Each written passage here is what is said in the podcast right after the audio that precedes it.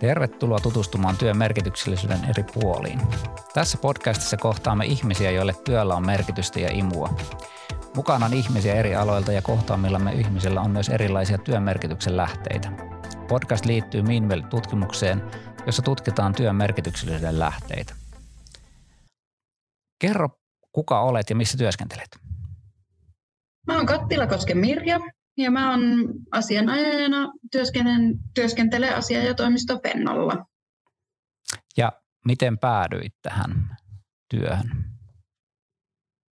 No tähän asianajajan työhön mä päädyin vähän puoleksi sattumalta, että, että se ei ole minun haave tai unelma ollut, että mä olin pitkään in-house, in-house-juristina ja, ja tein, tein aivan toisen tyyppistä työtä. Ja sitten perheessä tuli muutto.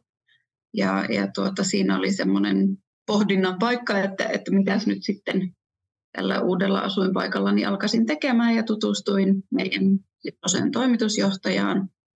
Ja, ja sitten sitä kautta Jussin, Jussin tutustumisen myötä sitten päädyin Vennolle töihin. Ja, ja tuota, olen nyt kuusi vuotta tätä työtä tehnyt te, löytänyt tavan tehdä siitä oman näköistäni. No mikä siinä on sitten erityisen tärkeää tässä sun työssä? Minkä koet semmoiseksi tärkeimmäksi? No, no kyllä mulle hirveän tärkeää on se, että, että mä pystyn auttamaan ihmisiä. Ja, ja niin kun useimmitenhan tässä omassa työssä niin ne asiat on ehkä jollakin tavalla ongelmallisia tai, tai haastavia siinä vaiheessa, kun, kun meidän puoleen käännytään, niin, niin kyllä mulle se on hirveän tärkeää, että mä pystyisin auttamaan niiden ongelmien ratkaisemisessa. No mikä sitten, jos nyt ajatellaan, että sulla on tällainen aika haastava työ ja ne tilanteet on haastavia, niin mikä sut saa sitten syttymään ja innostumaan sinne sun työssä?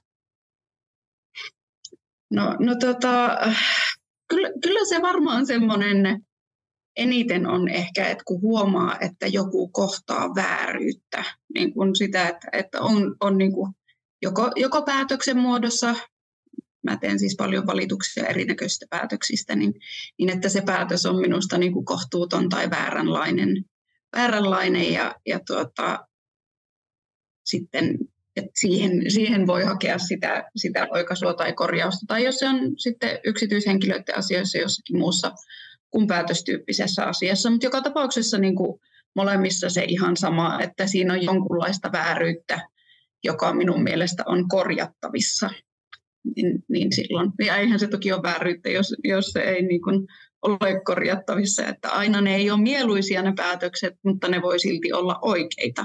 Mutta sitten kun on toisenkinlaisia, niin ne ehkä mut saa kaikkein eniten innostumaan sitten siitä tekemisestä. Ja tuleeko sinulla mieleen että viime ajoilta joku sellainen esimerkki, ei tarvitse tietenkään mitään yksityiskohtia sanoa, mutta, mutta jotain mm. sellaista, mistä missä koit sen, että se on niin merkityksellistä, tärkeää, arvokasta se sinun työ, niin voitko kertoa sellaisesta esimerkistä jonkun e, pienen tarinan?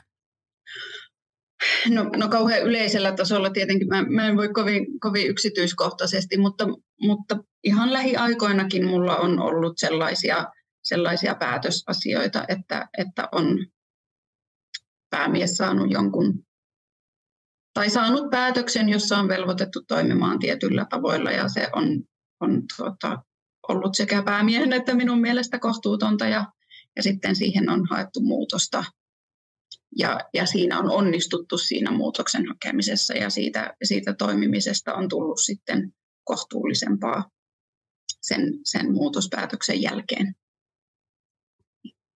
Joo, tuossa tulee aika hyvin mun mielestä esille se, että miten siinä tavallaan tulee tämmöinen kuin kyvykkyyden kokemus tulee esille. Ja nyt tästä niin kuin tarinastakin voi poimia tai tästä asiasta voi poimia sen, että puhuit niin kuin jo alustavasti monista tämmöistä työn merkityksellisen lähteistä, mutta sulla nyt erityisesti tuli esiin tämä kyvykkyys.